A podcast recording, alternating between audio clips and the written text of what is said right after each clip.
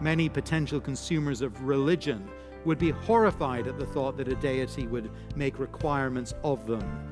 In a sense, when we hear the message of grace, we can imagine that such a free salvation provides us with exactly what we're looking for, a religion with free benefits and no obligations. You're listening to Encounter the Truth with Jonathan Griffiths, and we continue a message we began last time, the sign of the covenant. Jonathan, you point out that very often we do tend to look at religion as potential consumers. You know, we like maybe this aspect of that religion, that aspect of a different religion here, hoping that we get to, in a sense, set our own agenda, make our own requirements. But if we're going to have a genuine relationship with the God, the creator of this world, that is not the way it works, is it? That is certainly not the way it works. One of the things I think that we can stumble over is the nature of the Christian gospel and the nature of the offer of salvation in Jesus Christ. It's a free gift. And if we hear any faithful teaching of the Christian scriptures, any faithful proclamation of the Christian gospel, we will hear the truth that salvation is a gift, won for us at great cost through Jesus Christ and his work at Calvary at the cross, but freely given as we respond in faith. That's at the very core of the Christian gospel. But sometimes we can stop there and in our consumer mindset think, well, that's wonderful. I like that. I like things that are free and that place no obligations upon me. And it is free. The gospel is free. But if we are those who come into relationship with God through Jesus Christ, we need to recognize that God calls upon us to follow the Lord Jesus in obedience and in faith and in trust and in faithfulness. And we need to reckon with that as well. It's free, but in a sense, following Jesus means we give him everything. We give our very selves to him in response. And in his own way, Abraham is learning that lesson in Genesis 17, in the passage that we're going to be looking at together today. Well, let's do just that. Grab your Bible and join us there in Genesis 17 as we continue the sign of the covenant. Here is Jonathan. Here in this chapter, two key characters, two key people, both receive a new name, a name that is tied to the promise of God and to his covenant purposes for them.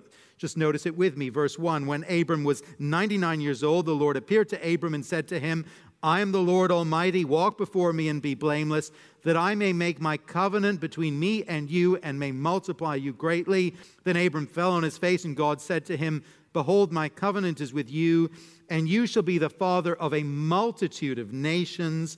No longer shall your name be called Abram, but your name shall be Abraham, for I have made you the father of a multitude of nations. I will make you exceedingly fruitful.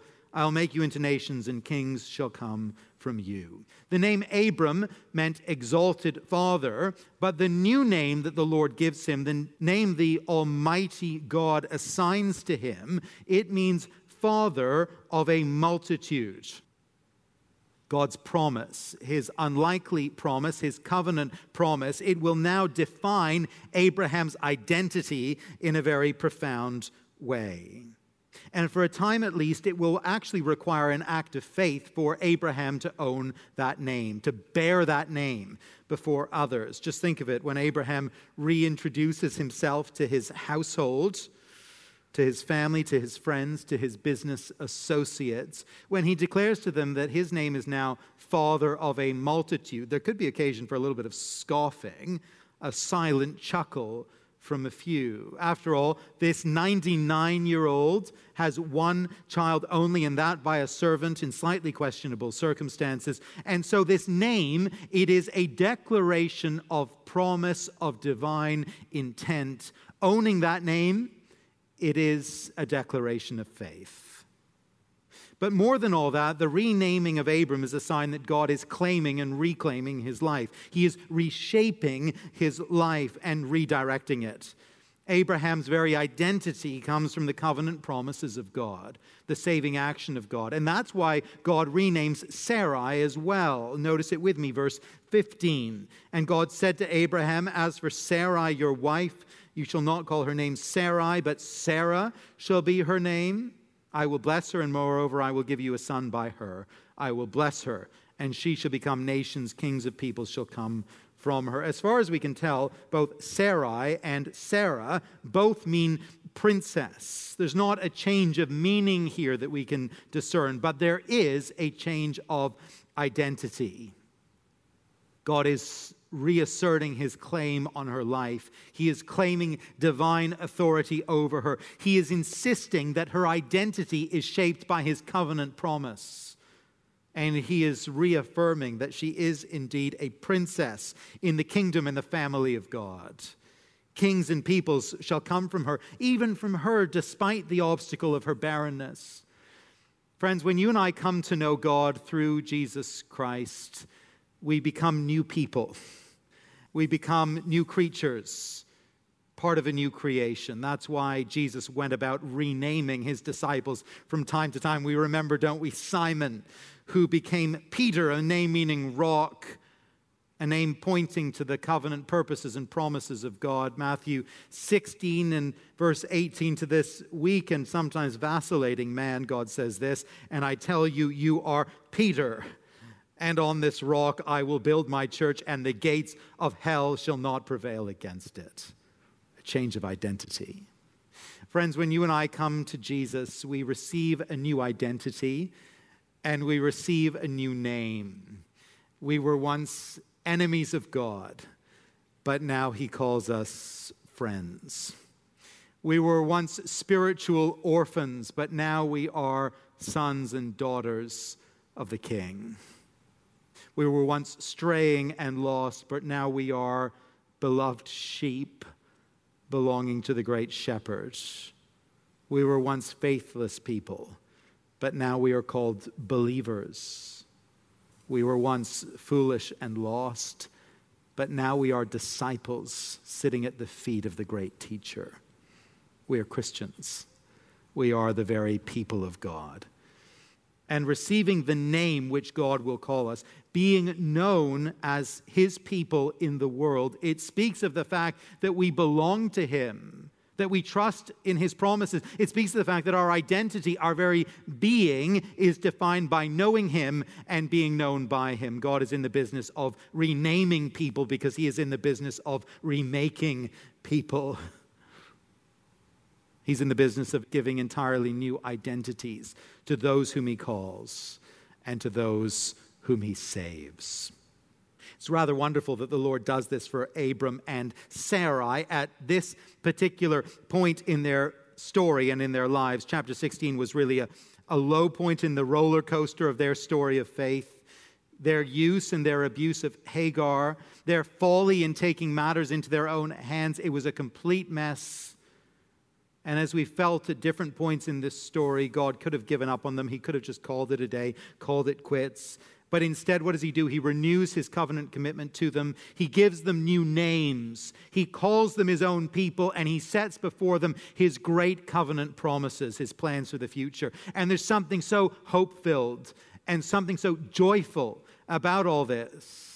And as I reflect on it, I just wonder if there is something about this that resonates with your heart as it does with mine.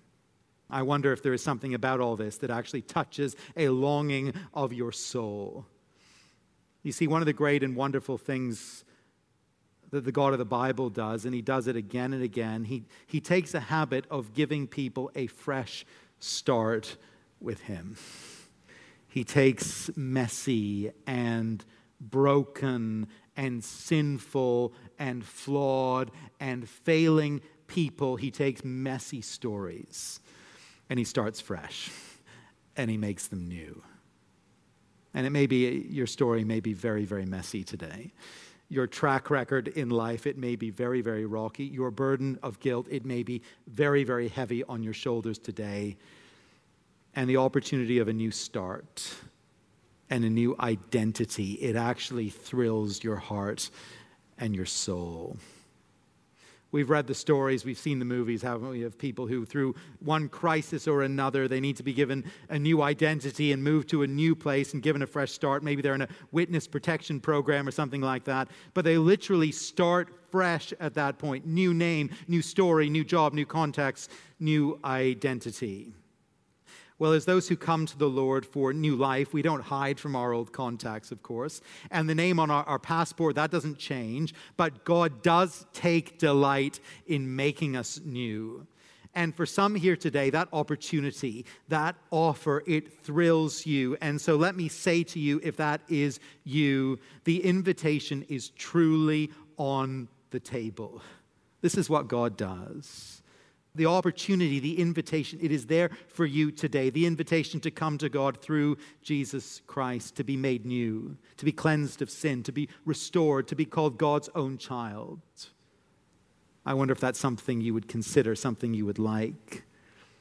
Well, it is for you if you will receive it by faith in God's own Son who died for you.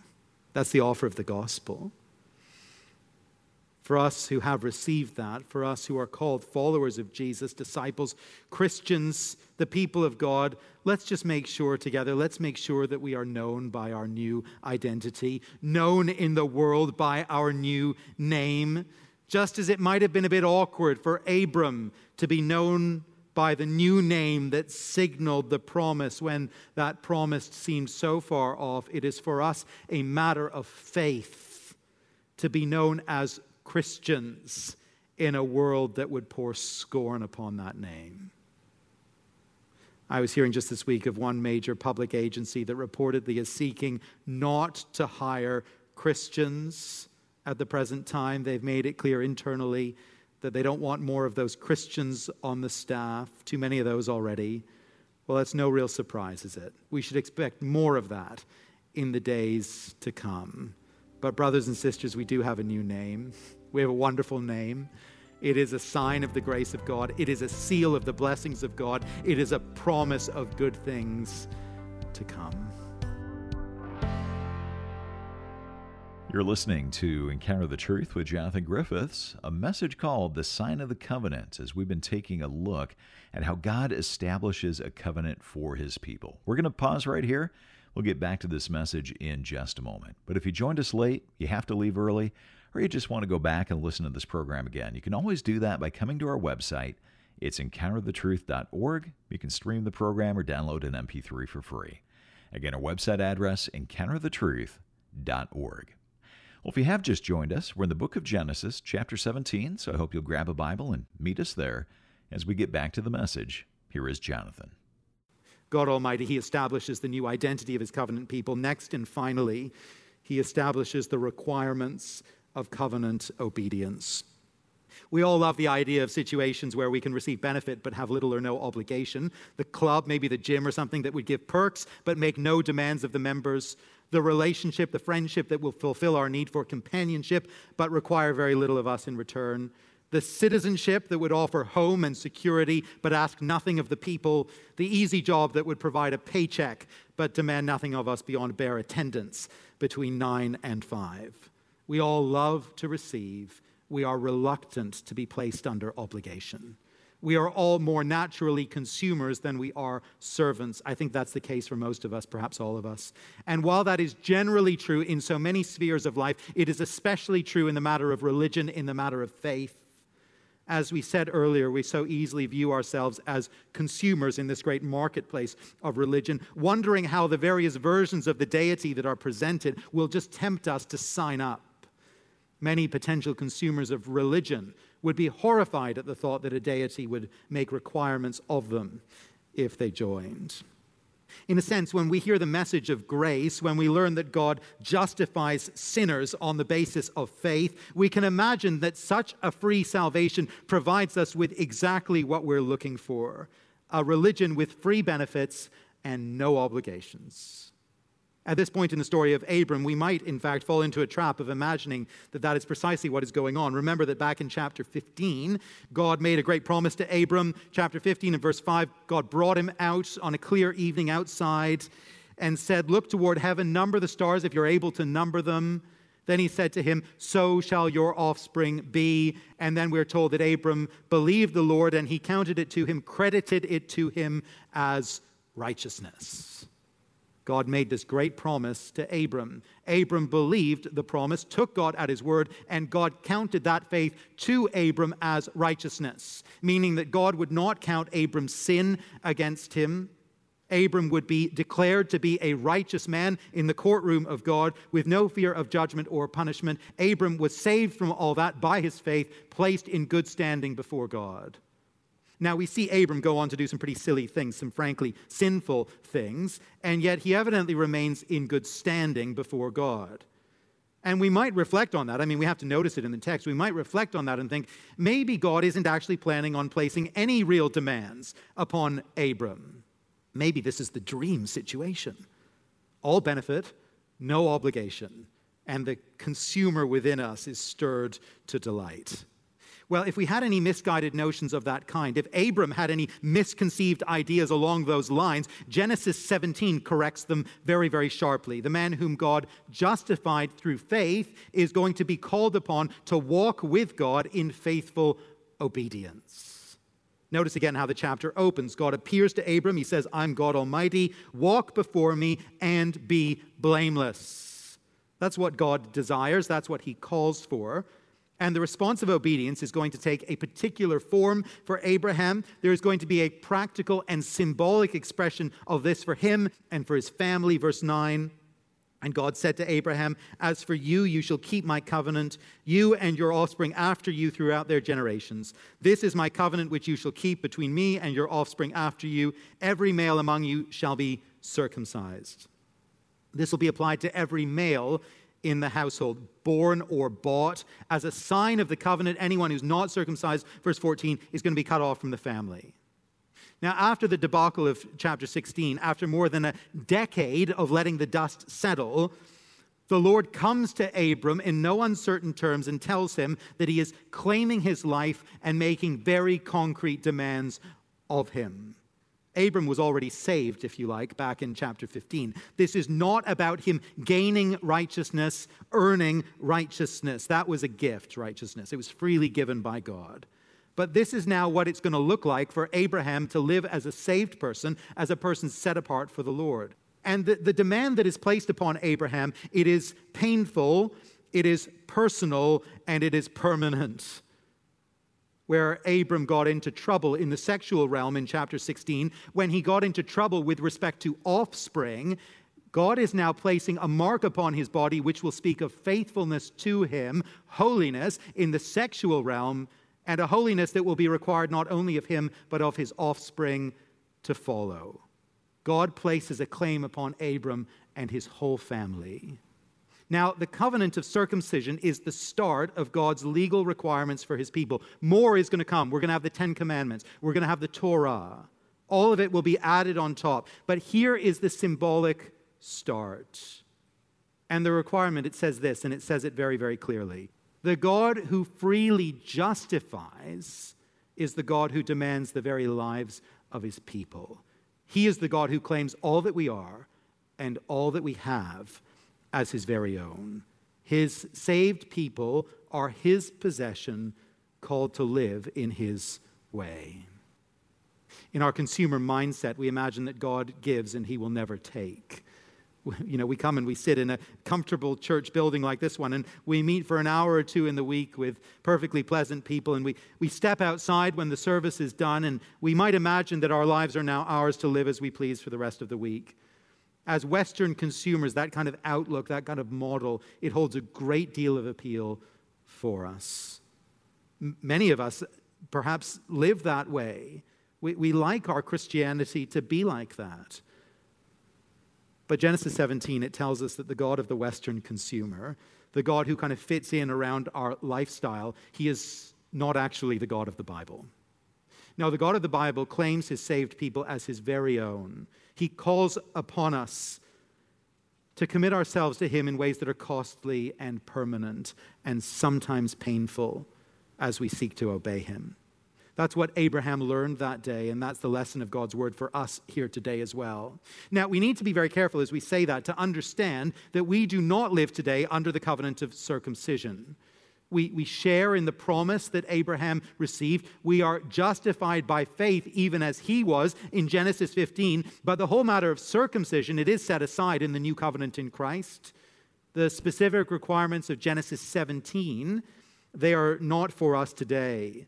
But at the same time, we need to be very clear that the God of Genesis 17 is the God whom we know and we trust, and he has not changed. He still calls his people to be set apart, to be obedient, to be holy, to be devoted to him. The God who called Abraham to be circumcised in Genesis 17 calls his people today to be baptized. And I wonder if you've taken that step of obedience to the Lord Jesus Christ, to be publicly set apart for him and sealed by the gospel. He is the same God who in Christ calls his disciples to deny ourselves and take up our cross to follow him. He is the one who in his great Sermon on the Mount called us in very practical terms to live a life of holiness, honesty, sexual purity, forgiveness and grace to our enemies, and so much more besides. The God who freely gives us all things in Christ, he teaches us as well that our money is not our own, and he calls us to generosity to his people and his work. Friends, in our culture, in our day, and in our age, we are in such danger, I believe, of being mere religious consumers rather than the true people of God. I wonder, has that truth sunk in? Has it sunk into your heart and to mine that the God who saves souls is the God who claims lives? That the God who shows grace is the God who demands obedience? Where are you and I in danger of falling short of our calling to be his covenant people today? You know, for all his failings and all his weaknesses, for all his folly and for all his sin, Abraham has so much to teach each one of us about the life of faith. When the Lord spoke to him, just notice how Abraham responded, and we're going to close with this. Notice it with me, verse 22. When he had finished talking with him, God went up from Abraham. Then Abraham took Ishmael his son and all those born in his house or bought with his money, every male among the men of Abraham's house, and he circumcised the flesh of their foreskins that very day, as God had said to him, down to verse 28. That very day, Abraham and his son Ishmael were circumcised. For all his frailty and for all his sin, Abraham responded without hesitation or delay to the word of God. I wonder, as we close, where is God by his word calling you today to faithful obedience? Where is he placing his claim upon your life? And where is the delay in the response of your heart? I don't know where that call to obedience lands for you personally today, where it lands upon your heart, where it lands upon your life. Maybe it's upon some area of known sin that you haven't dealt with. Maybe it's your use of your time and your money. Maybe it's your handling of some relationship. Maybe it's the way in which you might be serving him but are not serving him. I don't know where the call to obedience lands for you personally today. But friends, let's not be those. Let's not be those who delay in heeding and responding to the call of the word of God. The call of the word of the God who saved us in his grace and daily leads us in his love. Let's pray together. Our Father, we thank you that you are the God of astounding grace in Jesus. Thank you for the gift of your Son who saved us through his death and resurrection. We pray that you would help us by your Holy Spirit to be an obedient people who honor you with all that we are and all that we have, that we might be a people set apart for your glory in a lost and dying world. We pray it in Jesus' name. Amen. Amen. Well, thank you, Jonathan, and thank you for listening today. Our message is called The Sign of the Covenant. We've been taking a look God's establishing a covenant for his people, the timeline, the identity, and the requirements of covenant obedience. If you missed any part of this broadcast or the series we're calling The Blessing, you can always come to the website and listen online. Just stop by EncounterTheTruth.org. Well, Encounter the Truth is a listener-supported broadcast. We're able to stay on this station because of your generosity. So if you're benefiting from listening, I want to ask you to give a gift of support today. And as you do, we want to send you, as our way of saying thanks, a book called Everything a Child Should Know About God. It's a book Jonathan used with his own kids. and one we'd love to send you as our way of saying thanks for your financial support. Request your copy and give a gift online when you come to EncounterTheTruth.org or call us at 833-99-TRUTH. That's 833-998-7884 or again, EncounterTheTruth.org. Thanks for listening, and I hope you'll join us next time.